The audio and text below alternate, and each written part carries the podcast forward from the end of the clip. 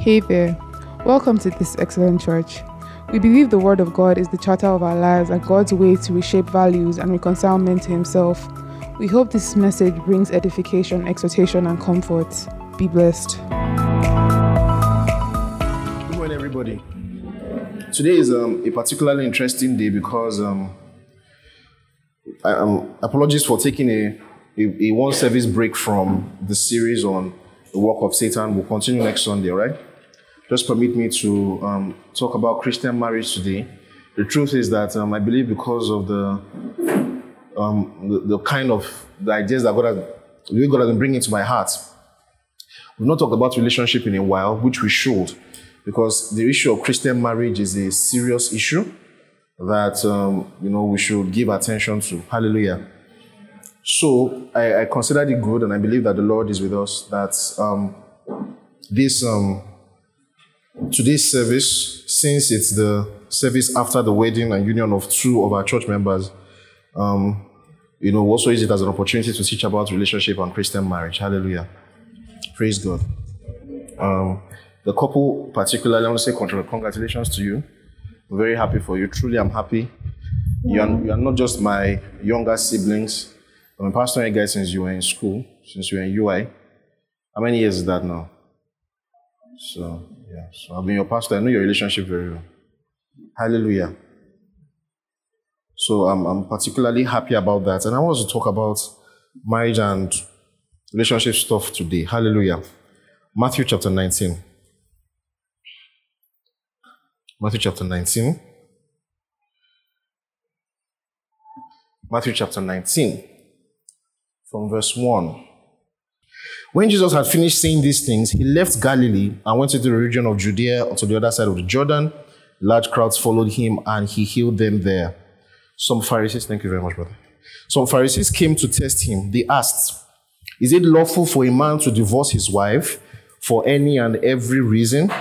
Haven't you read? He replied, that Jesus replied, that at the beginning the Creator made them male and female and said, For this reason, a man will leave his father and mother and be united to his wife. The two will become one flesh, so they are no longer two, but one flesh. Therefore, what God has joined together, let no one separate. Hallelujah. Before I go on, let me just say this very important. Lord, bless the reading of your word. Um, he said, Let no one separate. Let no one separate. It's very, very instructive. Let no one. In the will and the plan of God, when two people come together to become one flesh, the Lord does not see anything separating them. The Lord does not want anything, anyone to separate them, not even ministry. Hallelujah. Ministry is not a good enough reason for a husband and wife to be separated. Ministry should not come between a man and his wife. In fact, ministry should bring both of them closer. That is the reason why part of the requirements for being an overseer or be a deacon is to first of all, your character should be demonstrated in that you're a good husband and father. Because you are actually first a husband before you're a pastor. Did you know that? Did you know that? Okay, you guys don't know. Because I remember growing up, there was a time when I was a little bit influenced by certain kinds of doctrines, and they say um, ministry is the only important thing, and all that, and all those funny ideas. Listen, you are first a husband before you're a pastor. That's why a pastor can be benched. You can cease to be a pastor or the elder of a local church, but you shouldn't stop being the husband of your wife. Nothing should come between both of you. That is why before you can be the elder of a church or the overseer of a church, you are supposed to first be demonstrated. Need to. It needs to be demonstrated first of all that you are a good husband and father. Church all together. Let no one separate. Nothing should come between you. Talk less of business. Talk less of your in-laws. Talk less of um, Nigeria's economic issues. Talk less of children. Let no one. Let's continue. Verse 7 now says, Why then, be asked, did Moses command that a man give his wife a certificate of divorce and send her away? Jesus replied, Moses permitted you to divorce your wives because your hearts were hard. But it was not this way from the beginning. I tell you that anyone who divorces his wives, his wife, except for sexual immorality, and marries another woman commits adultery. The disciples said to him, If this is the situation between a husband and wife, it is better not to marry. So these were people that thought it was better not to marry than to marry and not have an option. Do you understand what I just said now? These people thought it was better not to marry than to marry and not have an option. Look at Jesus' answer. Jesus replied, Not everyone can accept this word, but only those to whom it has been given. For there are eunuchs who are born that way, and there are eunuchs who have been made eunuchs by others, and then there are those who choose to live like eunuchs for the sake of the kingdom of heaven. The one who can accept this should accept this. Mm-hmm. I sound to be preaching calmly now. This word just gave me ginger. Jesus said, Not everybody can accept this thing, what I said about marriage. Jesus painted a picture that these hardened men could not understand. Jesus painted, painted a picture of what the will of God for marriage is. And these hard hearted people did not understand it. He said it's better not to marry than to go with that will, that picture of what God's will for marriage is. And listen to me, let me just start by saying that it is better not to marry than to marry into a relationship where it is not the will of God. If your if the marriage is going to be something that is not the will of God, it is better not to marry. It is better not to marry. And Jesus confirmed it. They said it from a position of a hard heart. But Jesus said it from the eternal counsel and the wisdom of God. He said, Yes, it's true. Because this idea of what marriage looks like is not for everybody. Listen, the reason why there has been a lot of confusion about arguments, an argument about what Christian marriage should be, and whether Christian marriage is good, and whether the, the Bible's definition of how a Christian marriage should be, people of today, the way they always complain about it and all that, the reason why that complaint is happening is that it is when you see someone complaining about how a Christian marriage is defined in the Bible, the person is not meant to marry. You know what I said now?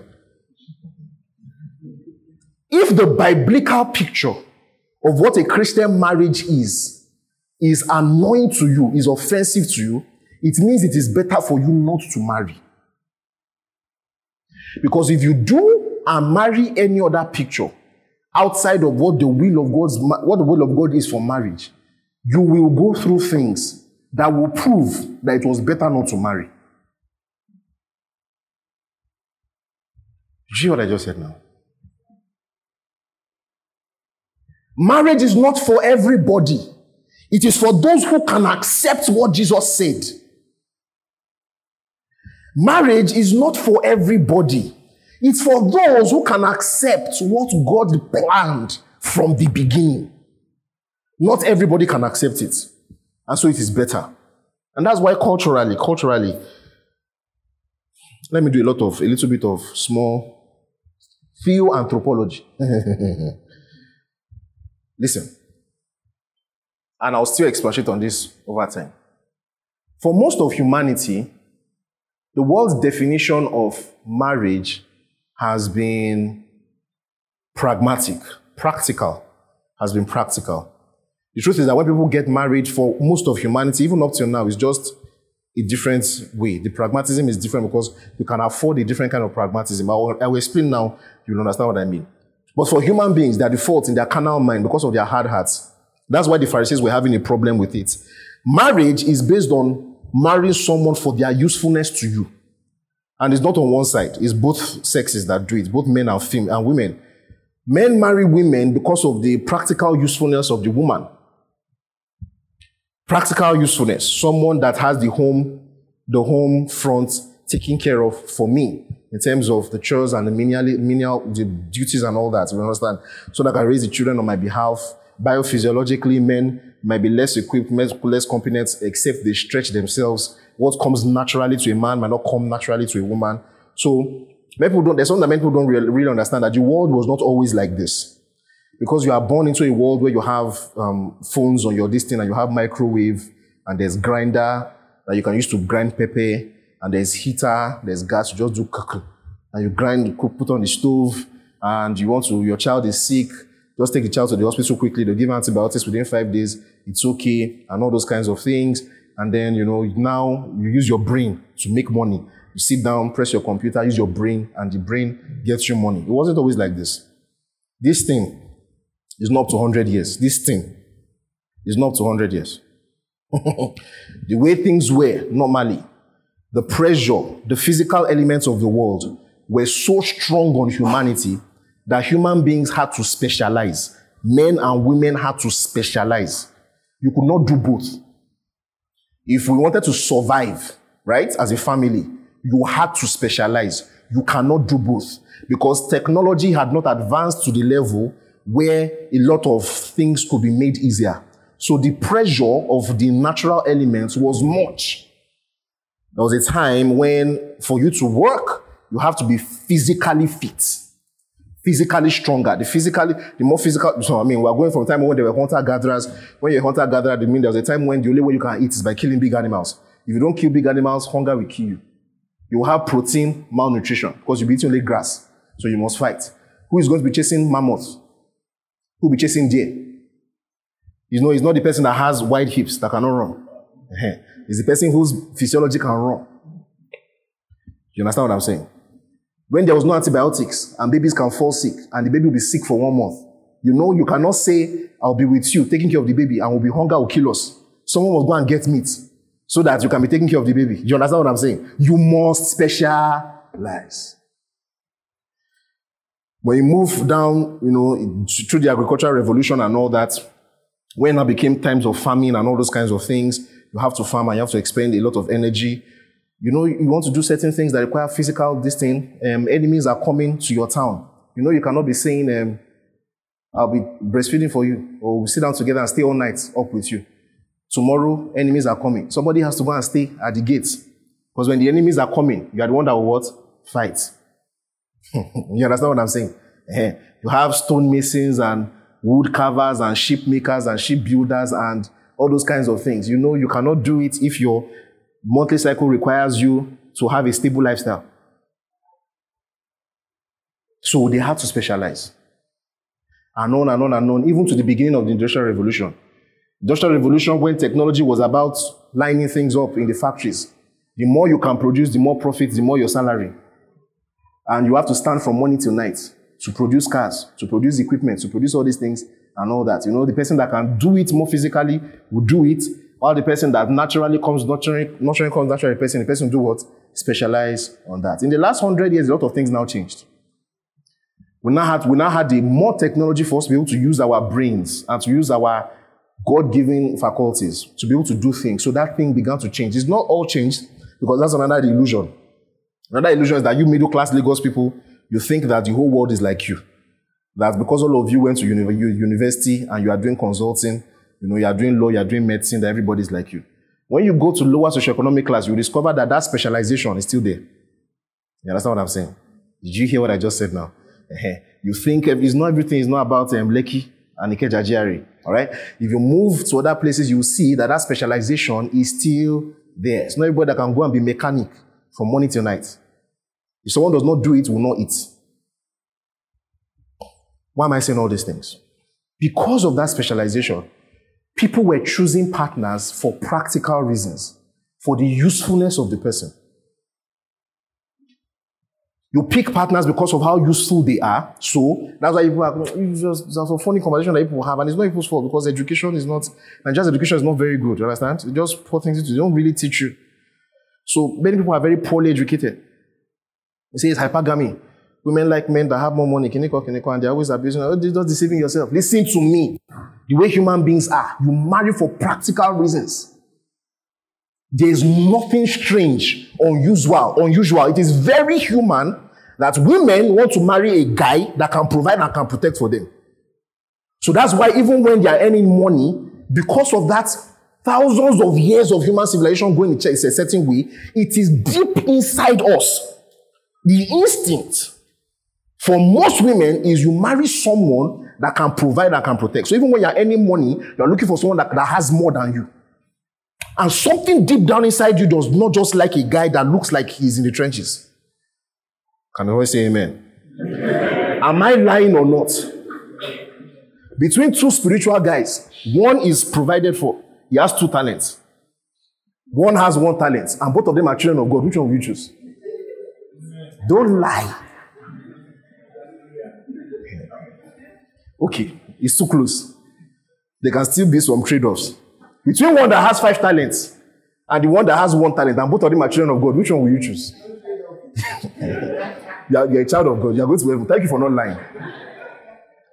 So there's nothing strange about the fact that women looked for someone who was more, you know, you understand what I'm saying? Hey, and there was also nothing strange about the fact that women, men tend to pick women that they consider more good looking. Let me tell you what good looking means. Good looking just means someone that has the features of fertility. Do you know that? You guys understand? Okay, that's what it means. That's actually what it means. What people call good looks for, among women, what has been indoctrinated in our brains to be what good looks looks like, is someone that is healthy and looks fertile. You cannot tell by because it's just now that I started doing um, hormonal tests and all those kinds of things. For humanity, most of humanity, the way you can have a best guess of a woman's fertility is by her looks. So she has a clear skin. Clear skin is one of the, medically speaking, clear skin is one of the good markers of health.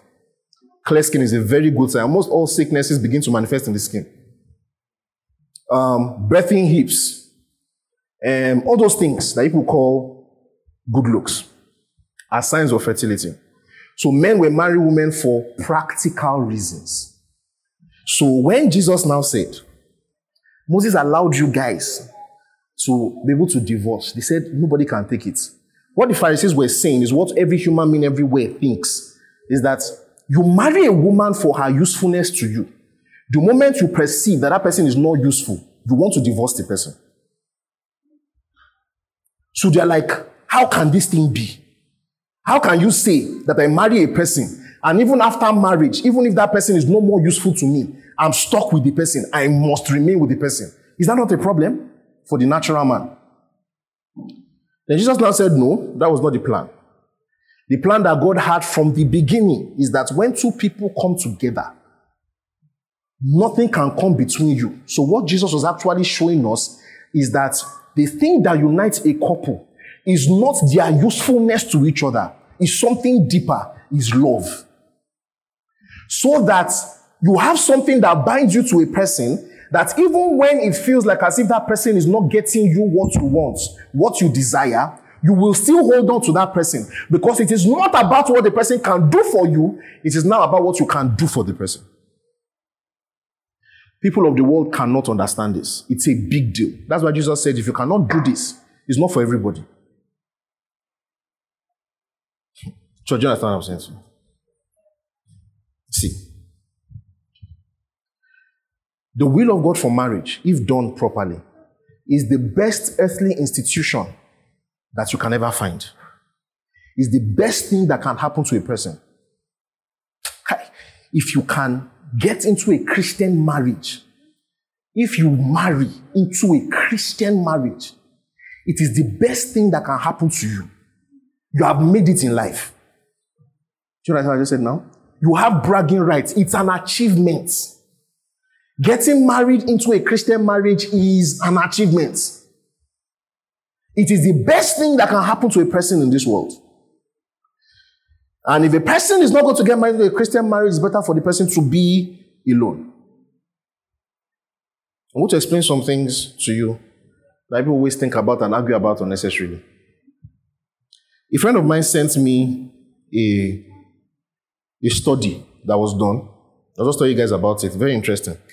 The study was done between complementarian and egalitarian families in America. The study was done over 50 years, so it was a, it was a serious study. Okay, for everybody that does not know, don't mind us. So once in a while in this church, because we are scholarship people, we tend to use big words. Whenever that happens, feel free to draw us back, all right? Complementarians are complementarians in the Ma family unit are people that believe in uniqueness of roles between a man and a woman, especially with respect to hierarchy.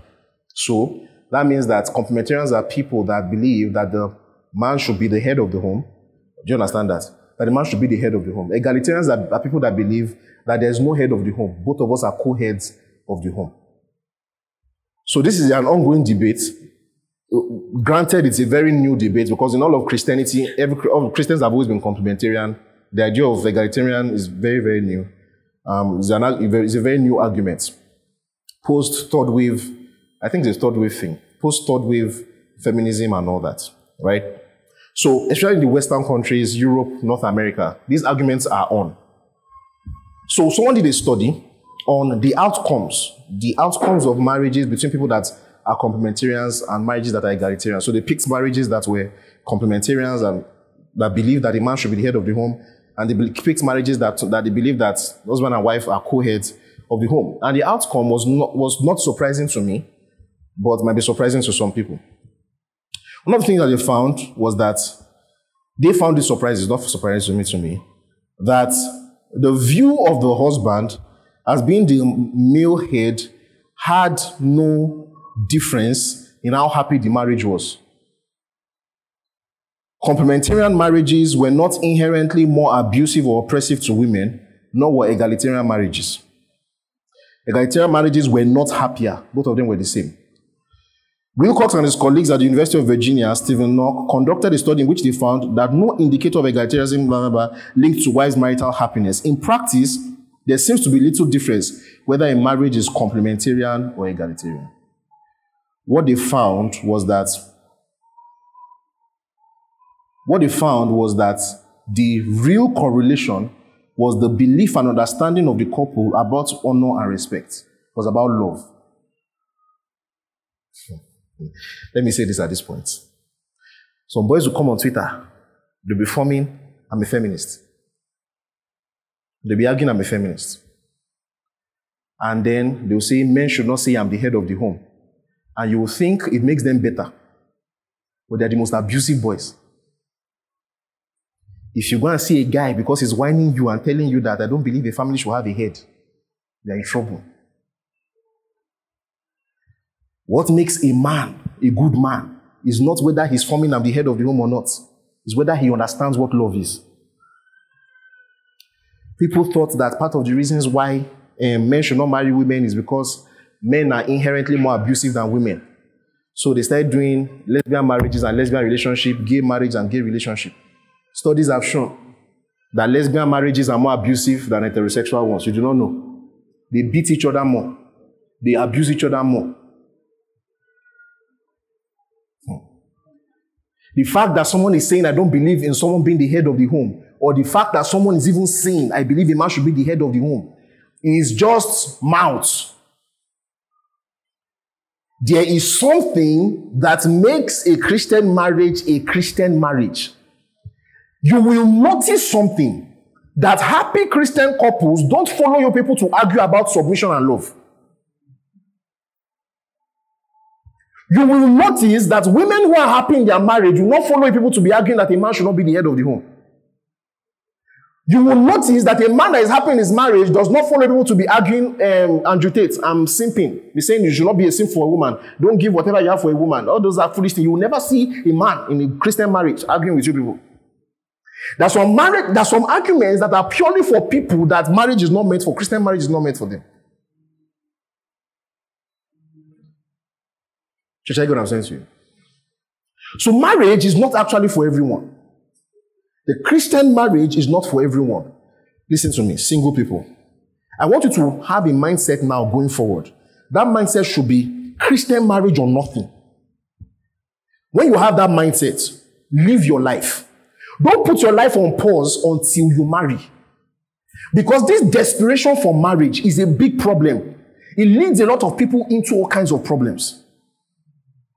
This desperation to marry leads people into all kinds of ungodly situations where they now get into problems and their lives are worse. Singleness is not such a bad thing.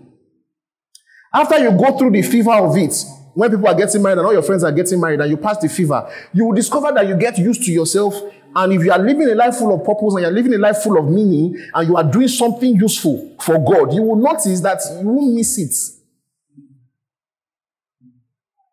In fact, men are even at danger of this thing a lot. Or at least from my experience, I've seen a lot of guys that are in danger of this. You pass a certain age where people are supposed to get married, just discover that you don't feel like getting married again. And they'll be telling you, get married, get married, or guy, you'll be like, oh, I'm, I'm too used to myself. Is a problem. Singleness is not such a bad thing. If you are single and not in a relationship yet, or you're applying towards marriage, I want you to have this mentality in your mind. Christian marriage or nothing. I will define what Christian marriage is now. Christian marriage or nothing else. Tell yourself that. Let it form the basis of your approach towards relationship. Listen to me. It will put a kind of foundation under you and put a minimum, a minimum, um, um, you know, benchmark for you that you will find out that you cannot fall into the hands of certain kind of people. You will not be able to fall into the hands of certain kind of people if you have this mentality. Tell yourself it is Christian marriage or nothing. Just I got what to you. One of the major reasons why people have a lot of problem with marriage and they have a lot of fever and they're so desperate about marriage, obviously, apart from the other things I've said about the practicality of um, use, the usefulness of people to themselves. But one of the major things that causes the fever is the issue of sex. People want sex. And so you want someone that will hug you and all those, all those things are still, you understand, they're all accompanying sex. It's like, how do I describe it? There are certain things that are not just an event. There are, there are some certain things that are not an act. They're an event. Do you understand that? Certain things are not just an act. They're an event. Sex is an event. It's not just an action. It's not just a certain penetration. It's more than that. It's an event of intimacy. And everything within that boundary is what? sex. There are some things that when you start doing them, you are already planning towards sex. You're already in the process of sex. Do you understand that? Uh-huh. So you don't say, um, this thing I'm doing is not really sex. Some things are permissible. This is the boundary. Can we do this and not do this? Uh-uh. Certain things are what? An event. You don't like this part, Abby? All right. I'll tell you the truth. Certain things are an event. Event. It's an event. Those things are together. When you get married, you will understand better that there's nothing, it's not just an act. All the things that are leading up to it are part of it. It's a whole process. You cannot scatter it and say this part is permissible, this part is not permissible. All of it comes together. So missing that event is what puts a lot of people under pressure that they want to marry by force. They want to get married to someone by force. But listen to me. Sex is both overrated and underrated. It has a dual nature. It is both overrated and it's underrated. Sex is overrated when negative consequences come from doing it in the wrong way. Because when we say something is overrated, it means that we compare what came out of it, we, we compare the pleasure of it to what came out of it. Do you understand that? You compare the pleasure of it to what came out of it. Sex can be overrated. It can be overrated in the sense that even if you, even if you have sex with a person and at the end of the day, the person breaks your heart or the person, you have a pregnancy scare or you get pregnant and then you're not ready for the child and then you kill your own child and your own offspring. Or you have the child, but your child is coming into a union that is not a union. And then the child is forced to live a kind of life that no child should live with parents broken and all those kinds of things. When you compare all those problems to the sex that you had, is it overrated or underrated? You understand what I'm saying now? But sex can also be underrated. When you have it in the right situation, glory to Jesus. It's the gift of God. When you have it with your person, your own ride or die, that nothing is coming between both of you, and both of you are planning towards the future such that when the child comes out of it, it is beautiful because we want the child. Everything coming out of it is positive. In that kind of situation, it's like as if you can never have enough of it. It's like you guys don't understand how good it is. So when you find some Christian couples coming to come and they are hyping it, they are hyping it, don't get carried away. Then they are speaking from the context of it being used properly. If you say because of that, I'm meeting, I go and marry, you now start fornicating with people, you will know you will understand that can be overrated. So calm down. Calm down. It's not worth it if it is in the wrong situation. It is terribly overrated in the wrong situation. Just like what I'm saying to you. So calm down. What does a Christian marriage look like? Let me just define what a Christian marriage is for you so you can understand. Now, there are a lot of things I can say. There are so many things I can say, but I'll just say one important thing. Christian marriage is about love.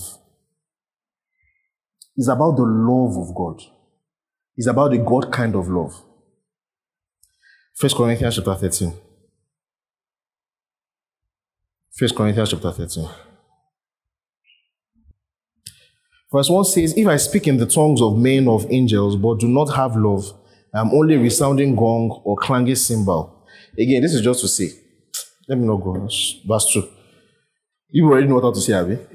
Okay. If I have the gift of prophecy and can fathom all mysteries and all knowledge, and if I and if I have a faith that can move mountains, but do not have love, I am nothing. If I give all I possess to the poor and give my body to hardship, that I may boast, but do not have love, I gain nothing. Love is patient, love is kind, it does not envy, it does not boast, it's not proud, it does not dishonor others, it is not self seeking, it is not easily angered, it keeps no records of wrong. Love does not delight in evil, but rejoices with the truth. It always protects, always trusts, always hopes, always perseveres. Love never fails. Love never fails. But where there are prophecies, they will cease. Where there are tongues, they will be stilled. Where there is knowledge, it will pass away. For we know in part and we prophesy in part. But when completeness comes, what is in part disappears. When I was a child, I talked like a child. I thought like a child. I reasoned like a child. When I became a man, I put away the childhood, the ways of childhood behind me. For now we see only reflection in a mirror, but then we shall see face to face. Now I know in part. Then I shall, then I shall know fully, even as I am fully known. And these three things remain faith, hope, and love. But the greatest of these is love. Let me just do a quick commentary for people that might not know what verse 8 to verse 12 is about. When the Bible says that love never fails and talks about where there are prophecies to cease, where there are tongues to cease, where there are prophecies to cease, it's talking about how we are in a broken world and we're going into a perfect world. A lot of the gifts of the Spirit are given to us for our profiting so that we can the essence of the body is love, loving each other and to meet each other's needs. Those needs come because we're in a broken world. Do you understand that? Those needs come because we're in a broken world. So God gives all these gifts for the profiting of the body of Christ to meet this gift, to meet these um, these needs. That's why the Bible tells us the two reasons why um, you know why God did miracles, why Jesus did miracles. In the book of um, the Gospels, you see the Lord will say the Bible tells that the Lord was moved with compassion and healed them. The Lord was moved with compassion and cast out their demons. The Lord doing miracles is a mark of his compassion. When you have needs, the Lord is a law. God, God is love, and He's moved to meet those needs to make things better for you because God does not do meaningless suffering. Do you understand that? In the same way, the gifts of the Spirit are given to Hallelujah. The same way, the gifts of the Spirit are given as an act of God's compassion. Hallelujah. But we're in a broken world. That is the reason why we even have those needs. A time is coming when we will not have partial knowledge, we'll have full knowledge We'll see things as they should. So we don't need someone to prophesy to us anymore. Do you understand that? A time is coming when we will know as we will be known. So we don't need someone to speak tongues that is a mystery for someone to interpret to us anymore. Because we'll see as we'll be known. But guess what? From this age to that age, there's something that is consistent, that it is all about. It is love. So that in that world, because we now have full knowledge and the futility of this world has been rolled away, we can now have a fellowship with God in a subst- in a real sense right? In a real physical sense that will be with, in the new earth with God being in our presence. So guess what? From that, from now, even till then, the underground thing between God and us is all about love. So love will be consistent. Prophecy will stop. Nobody will need to prophesy to you in heaven. Nobody will speak tongues in heaven. There will be no need for miracles in heaven, but there will be love there. Hmm. Love never fails. And that is the reason why a Christian marriage that does not fail, that is the reason why Jesus can say, What God has joined together, let no one put asunder. It means nothing should make it fail. The reason why a Christian will, a Christian marriage will never fail, that when one comes together, nothing comes between them, is because they have something that never fails. And that is proper love. God kind of love. Biblical love. You understand what I'm saying to you now? Yeah. Love is what makes a marriage to not fail. The biblical love, and I'll spend some time trying to explain what this biblical love looks like so that you can understand. It is love that does not make a marriage to fail biblical love. That's what holds a marriage that will never cease, and that's what can that's what can bind two people together that nothing can separate them. Love. Hallelujah. Church, are we together? What is the biblical love? I want to allow me to speak for you so I can really explain to you well in common language. What is biblical love? St. Thomas Aquinas is probably the one that puts it so eloquently that everybody uses it because it's difficult to find a better definition. Love is to will the good of another person. This is why God is love. God is good and He's perfect and He's holy. When He created us, all His creatures, He created us with an intention in mind. That intention is to mirror or it should be a fruit of his kind of perfect nature. So that is the reason why when God thinks of you, the will that he has for you, the plans that he has for you are good because he is good. And the end of your lives is something good. So that's why God is love. And that's why we know that God loves us because what God wants for us is good. So love is to will the good of another person. When God is, when God is looking at you, what his plans and purposes are for you are good, coherent with his nature, consistent with his nature. God wills the good of us.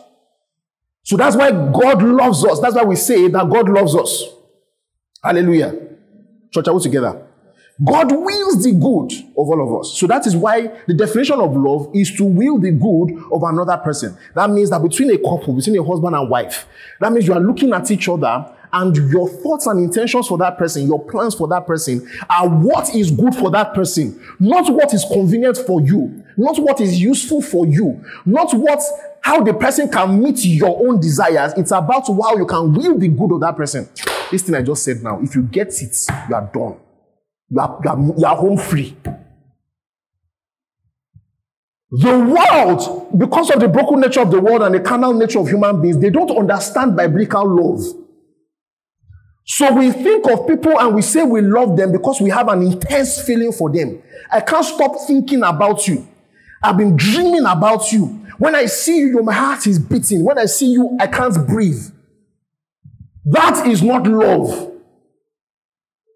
That means that the person is eliciting or the person is um, creating physiological responses in your body that are in line with the person that wants to procreate. it's not love. There are children in church. All right, ahead. Sorry.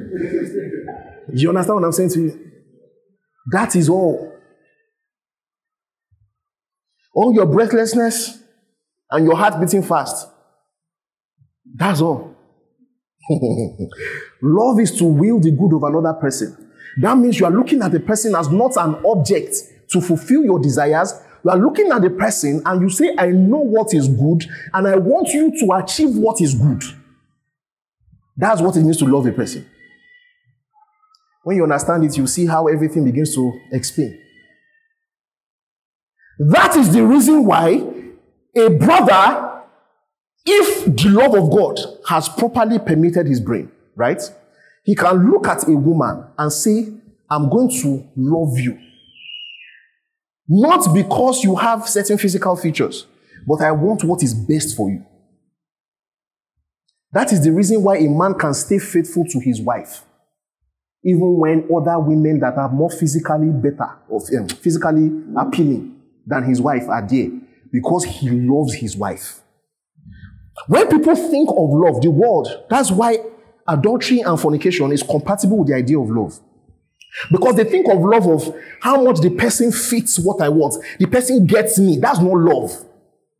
The person gets me. So when I find someone that gets me more, this person doesn't get me anymore. We are not in sync anymore. We have irreconcilable differences. Let's break up the marriage. They never loved each other because they don't understand what love is. A man is faithful not because he will never find another person that is beautiful or another person that gets his motor running. The reason why he will be faithful is because he loves you and he loves you because he loves God. It is that love that constrains our behavior. Because when you will the good of a person and you want what is good for a person, you will not do what will harm the person. That is what controls your behavior, not your Physical preferences. You get what I'm saying to you? That is why a woman can pick a man, even though the man does not yet make a lot of money yet. Even after they get married, if something happens to the man's work, she will stay faithful to the man and won't be comparing him to his friends because she loves him. She looks at him and says, You are going through a bad time now. You are going through a tough time now, but I, I, I want what is good for you. I am willing your good. Therefore, I will participate in everything required for your good to happen. Do you understand that? That's what binds a marriage, and nothing can come between them. But it's not for everybody. You see, you guys can say that's not for everybody. There are some people that their minds, because of the natural man, the carnal man, their minds are so broken, and this kind of thing really the Holy Spirit can do it in your heart. Your heart are so broken, that is the reason why you will notice that there are some people. That's why I see, brothers, I, I beg you in the name of God, stay away from certain things. Certain things make it harder for you to love the way God loves. If you watch pornography too much, what will happen is that you stop seeing women as human beings. You start seeing them as objects. You cannot love an object. You cannot love an object. When people say I'm a cat mom, I'm a plant mom, they don't love the plants. It looks cute when they spend money. That's why the fact that someone is spending money on you does not mean the person loves you. The person might be cooking you for his use. Do you understand that? Uh-huh. As a farmer son, I can tell you, the, the, the, the chickens in the poultry will be saying, our owner loves us. So from every, he feeds us three times a day. Whenever our water is dry, he's there for us. When we are sick, he sends the vets to treat us. Do we love the chicken? he said, I'm a plant mom, I'm a cat mom. It's because the cat is giving you social comfort. It's giving you psychological comfort. The dog is giving you, if the dog was not giving you that, will you have the dog? You cannot say, I love you, this dog, I will your good. If the dog is not useful to you, you will not love it. Hmm. Church, I get what I'm saying to you. That's why the fact that someone is spending money on you does not mean that he loves you. It just means he's tenderizing you. he's marinating you for cooking. he's preparing your mind so that he can use you for what he wants. And as a guy now, it's right if you have two talents or five talents. That's one of the problems that they have because you cannot find, you don't know who to trust. That's part of the problem. Everybody is calling you, you say, I'll do anything for you. He's coming to cook for you. You say, she loves me, she does not love you. She's cooking you so that you can what? Supply. Christian marriage is to love a person and to will the good of that person. Stay away from certain things that damage your mind and make it difficult for you to see a person as a person and not an object. For you to love someone, you must see the person as imago Dei. That's why many of these other religions, they don't understand the concept of God love. For in, in Islam, for example, with all due respect, all right? Mm-hmm. There's no concept of love there. Because you don't know what it means to will the good of a person. Everybody is as useful, everybody is as loved as they are useful. That's why pagans did not know how to love. Everybody is as loved as they are what? Useful. If you notice that there's a correlation between the love and the usefulness of a person, the love you have for a person and the usefulness of a person, what you have is not love, is lost. So do you understand that? To will the good of a person, there's nothing we could have given Jesus. We cannot add anything to him, yet he died for us because of our own good. Should I get what? That's important what it means to, to, to love a person. And so, because love is to the, I was saying something I keep drilling. Anything that makes you see women as an object will make it hard for you to love people. You will have noticed something. I'm speaking from experience because in my younger years, I understand it. You notice that if you're watching pornography too much, every woman that you see, you see them as a potential sexual partner. You don't think of them as human beings. You don't think of people of them as people that have pains and a vision and a plan that God has a plan for them. You don't think of them as children of someone, brother of someone, mother of someone in the future, teacher of God's word. You don't think of them as that. You think of them as sexual partners. That's what pornography does. It damages your mind to see women as objects. So it gets harder for you to love. You see a person that is very hot, that mirrors the image that you have seen on the screen. And then you start getting attracted to the person and start chasing the person. And you have that intense feeling. And you feel like as if that intense feeling means you love them. No. You are seeing that person as an object for sex. You will spend money. You will take the person out to cinema and go out to fine dining, but you don't love the person. You are looking at the person, and what you are seeing is the person, how the person will please you.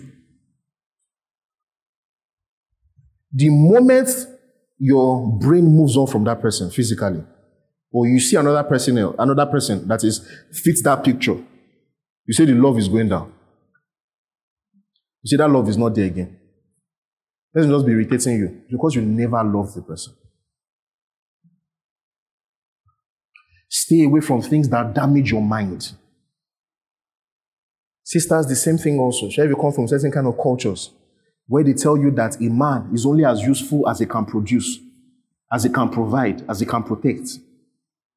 Be careful. Don't let your parents and your moms and your sisters and your aunties make you objectify men. When you see a man, the first thing you are doing is assessing him based on what he can produce. Does he have a car or not? What kind of shoe is he wearing? How is he talking? You are assessing him based on his usefulness to you. You, you think you'll be, when they're talking about brothers that are watching porn, you say, they're watching porn, they're watching porn. Is it bad thing? You too, you are watching your own equivalent. Both of you are objectifying each other.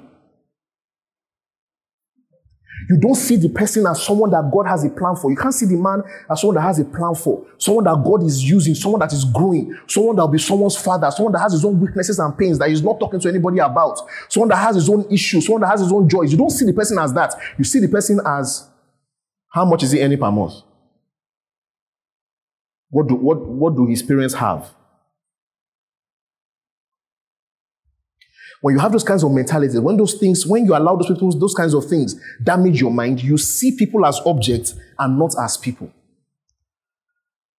So, love is to will the good of a person. How is love demonstrated? Love is always demonstrated based on the context of relationship you have with people. Do you understand that?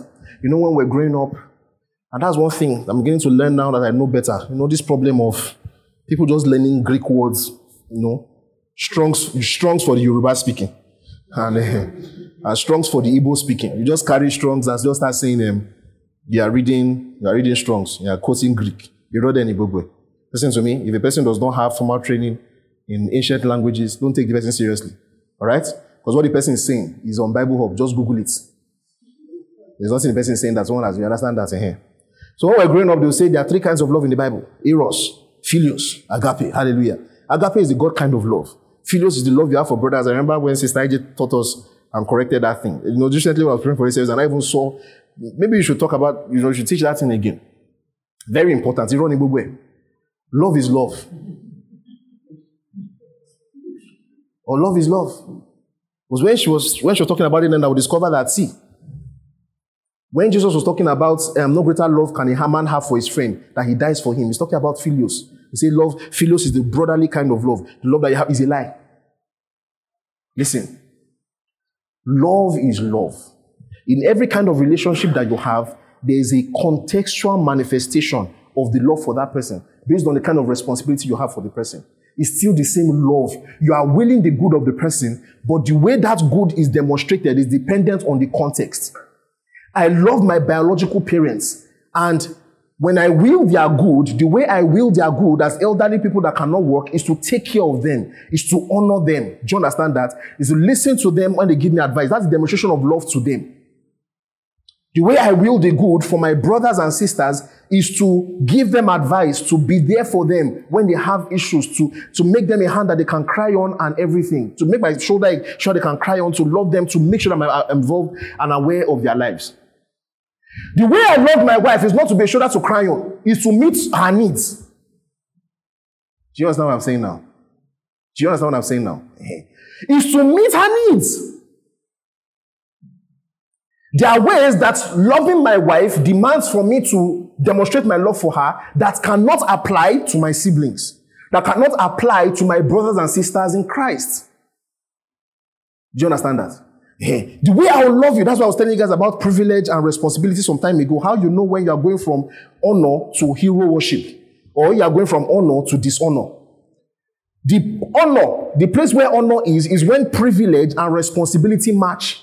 That means the role that the person has in your life matches with the kind of privileges that you give the person in your life. The moment you are giving a person privileges that exceed the person's responsibility in your life, you have now gone into hero worship. Do you understand that? But the moment you are giving a person privileges in your life that is lower than the responsibility that they have, you are using the person, it is dishonor. Do you understand what I just said now?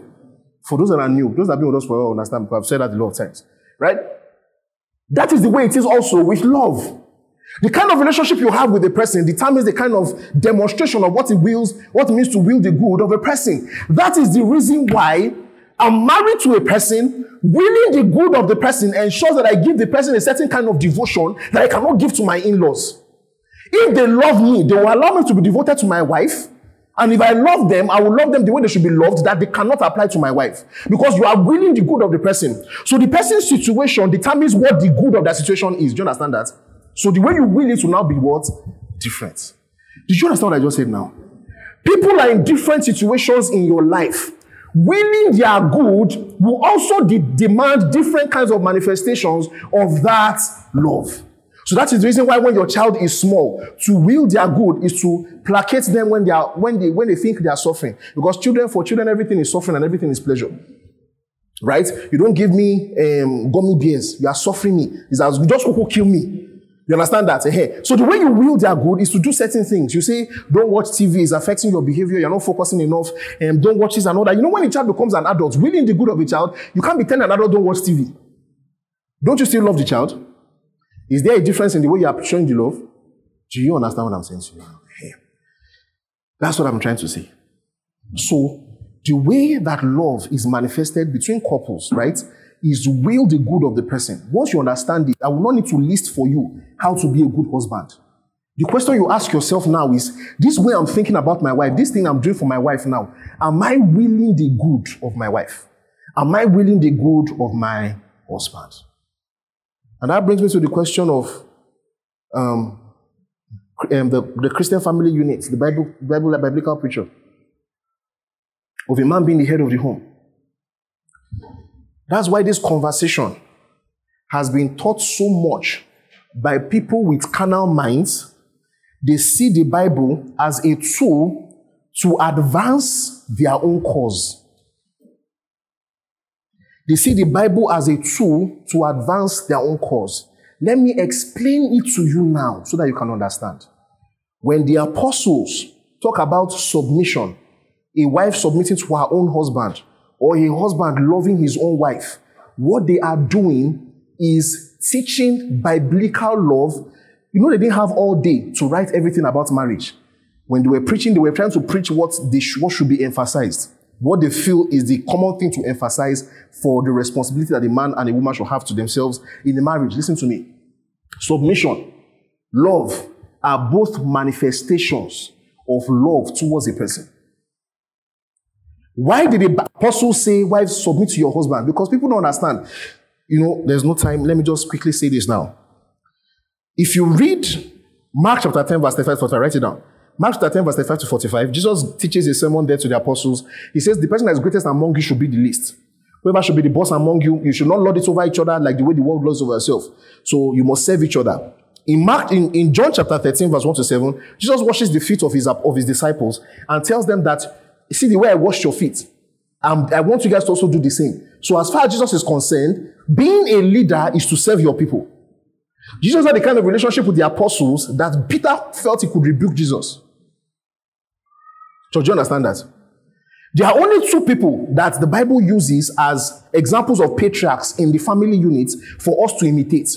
In Ephesians chapter 5, he uses Jesus as the patriarch of the church that's uh, as imitating what a husband should be to his wife.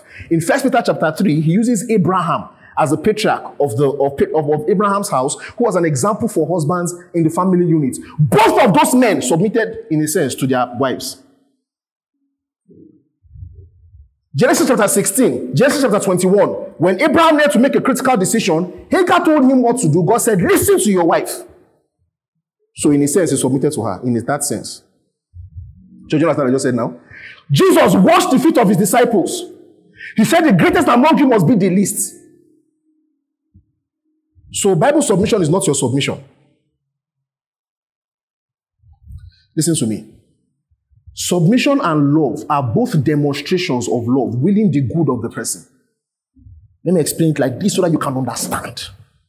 When Jesus is calling every family unit to account, he's not going to call the both of you, he's going to call one person first.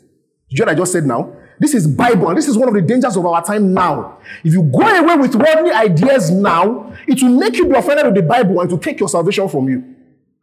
When God is going to call, if you don't understand it, understand and listen to what I'm saying now. When God is going to call a family to account for what went wrong with that family, He's not going to call both of you. He's going to call one person first. Adam, explain what happened here.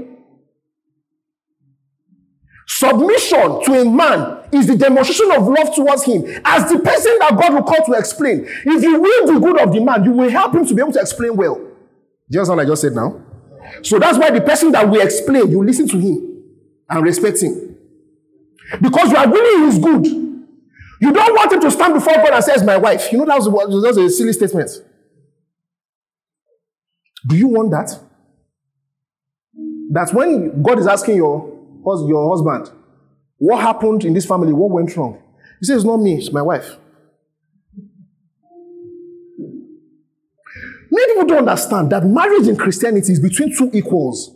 That means that by even allowing a man to be able to give account to God, as the Bible says, you are demonstrating leadership because if you said if you say no, nothing will happen. Do you know that?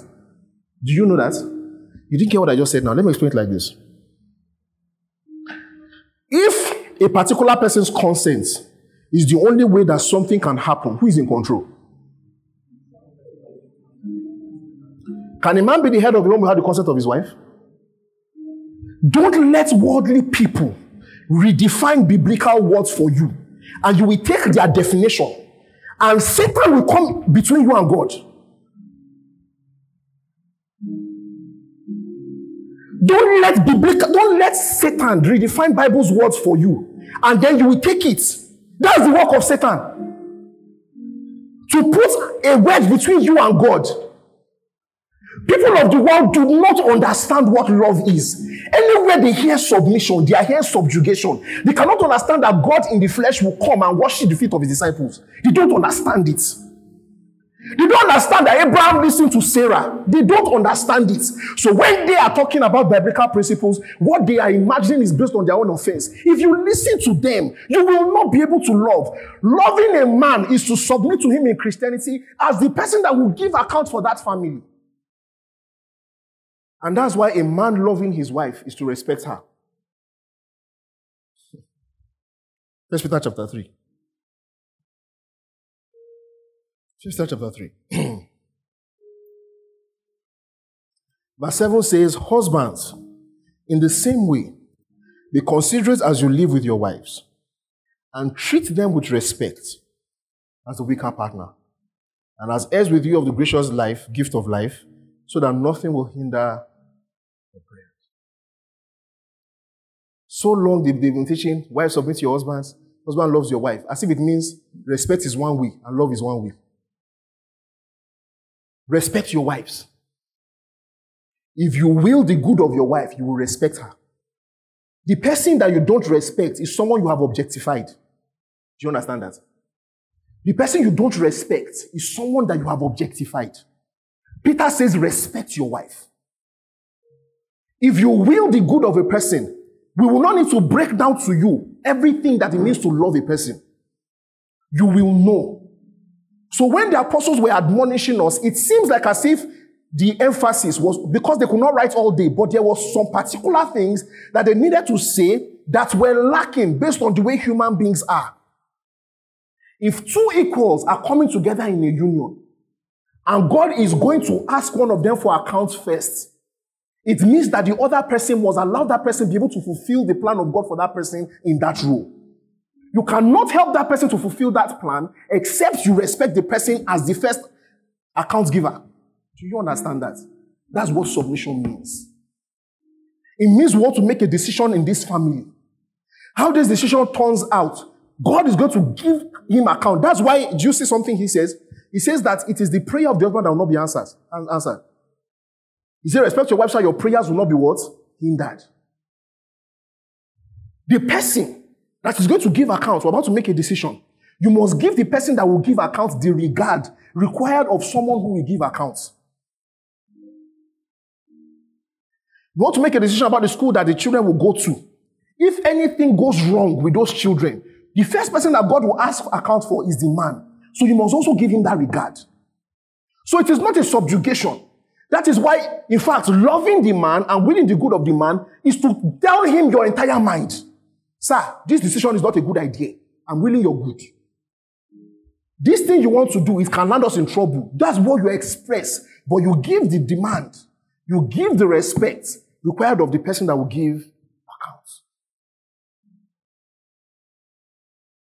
In the same way, Mr. Man, the person you are talking to is your equal. The only differences that you have are physical differences in terms of personality, biopsychological differences. Both of you are joint heirs with Christ. Both of you have the Spirit of God. Both of you have the same value before God. It is both a responsibility that has some privileges, but don't forget it's also a what? Responsibility. So you respect the person as such. It is not because you are better. Obviously, anybody that's married in a good marriage will know, can tell you. Many times you can be married to someone that has a higher IQ than you. Sure, you know. hey, hey, hey, brothers, listen to me. Settle this thing in your mind now. God has blessed the world and all the things in the world so that things are better. I don't know how long it will be. I don't know if it will be eternal, but I shall know that as it is now, this is the world we are living in. People are using brain to make money now. Not physical strength. Nobody's going to the farm to go and kill lion again. You may marry someone that is any more than you. If you if you have objectified yourself, that what makes me a man is that I have money. And you, and you, see, you will be miserable. What makes you a man, what makes you valuable, is not that you have more money than your wife. It is that you are someone that will be a faithful steward. That when God calls you, how did you manage your family? You'll be able to say, I, I manage it well. That what makes you the head of that home. So that means the spiritual leadership that you offer, the spiritual accounts and management that you are doing, that you will give account to God, is what makes you the head of the home. Not having more money. It does not even mean you being physically stronger than your wife. If you marry an athlete that can beat, beat you, you are still the head of the home. You hear what I just said now? If your wife is taller than you and she's bigger than you, she can beat you objectively you enter the ring. You are still the head of the home because it is you that God will call. So, what makes you the head of the home is that you offer spiritual leadership. You wash your wife with the water of the word because if anything goes wrong with you, you must know word because you are the one that will use word to direct the course of your life. All these nonsense that these people are saying now, say, hey, the man is not the priest of his home. He's just not saying nonsense. Don't listen to them.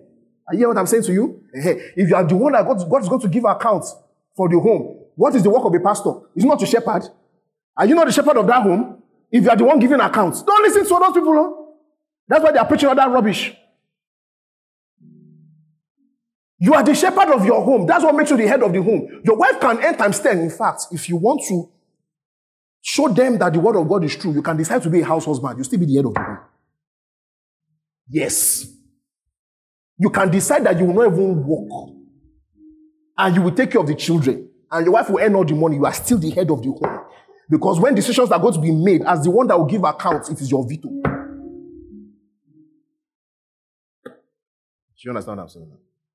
Sure, you can see that it's not for everybody. Can you see why Jesus said it's not for everybody now? So if, if you have not there yet, it's not yet for you. What you should be using your single years to do is let the word of God fill you mightily. Let it change your man, your mindset, reshape your values, because a good man will be a good husband. A good wife will be a good husband. So when you are picking a, marry, a, a choice of person you are going to marry, you are not picking the person based on how you think the person will be useful to you. You pick the person based on an understanding of what true love is. You check their behavior. Stop all this nonsense of marrying based on personality. This person is extrovert, I'm introvert. I want someone that clicks with me. Or God, personality, they will finish your life with personality. They will finish your life with personality. What you want is to look for someone that know what love is. What you are looking for is to marry someone that knows what true love is. So that means you talk to the person, you interact with the person, you deal with the person outside of the things that can color your vision. That's why you're having sex with someone you're not married to. You will not see well. It is the nature, it is God's gift that sex covers a multitude of sins. Do you understand? It's God's will. That's how we settle quarrel in marriage. You understand this advice for you in the future? You understand so? Eh. That's how we settle quarrel. There are some things sex just make it better. He's on the right place is good. So if you are doing it in the wrong place, you will not see. After marriage, your wife's fault and your husband's fault is for both of you to manage together. There's nothing like I'm not doing again. So you have, you need all the things that all the gifts of God and the means of grace to help you deal with the person's faults. But before marriage, you don't cover it. You want to see it. Do you understand that? Before the marriage, you want to see it clearly. You need that objectivity. Not the one that you'll be doing things that even when the Holy Spirit is shouting your mind and giving you what these sessions we call impression. God is speaking to you. He's telling you this person is not good. You know, you say you will not hear. But what the kid said, your head is not even thinking straight. They are kissing you, you cannot see. The Holy Spirit will telling you this person is a bad person. He does not have self control. You will not see. She's very selfish. She cannot stretch herself for anybody. She just wants to be collecting herself. When she's kissing you, you will not see. She's telling you, let's go and let's go. You will not notice that she's not, she has never given you anything before. She does not think of you. But she'll be shouting that you did not call her last night to check up on her. But she has never, you don't know. I pity you. When you marry, you will now know. Hey, are you hearing what I'm saying to you? That's what love means. I've taken too much time. Hallelujah. Do you guys understand what I've, everything I've said? I know I have a lot to say, but let me just stop because if I continue, I will not finish. Let's bow our heads and pray. Just pray for yourself and say, God, help me. In the name of Jesus. Blessed be the name of the Lord. Blessed be the name of the Lord. Father, I pray for your people. I pray for the single ones who are not yet married. I pray, O oh Lord, that you teach their hearts. Teach them what love is. Fix their values and their mentalities. Fix their desires. Let their desires be biblical. Let what they want for themselves be what you want for them. In the name of Jesus. For those who are already in courtship, Lord, I pray that you perfect their courtship. In the name of Jesus. Lord, if there's any courtship that is not your will, Lord, help grant wisdom and grace to bring an end to it. In the name of Jesus. And every courtship that is your will that will help your people to fulfill your plan and your purpose for them. Lord, perfect everything about those that courtship. In the name of Jesus. And Lord, we pray for those that are married, all the married couples. Lord, let your grace continue to abide. Lord, let the ability to love and love as Christ, let it be shed upon their hearts in the name of Jesus. Lord, that love of God that the Holy Spirit gives up, that boils and overflows, that spills over everything, let that love spill and cover our marriages in the name of Jesus. Lord, I pray that this church will have the testimony that there are no divorces in this church. In the name of Jesus.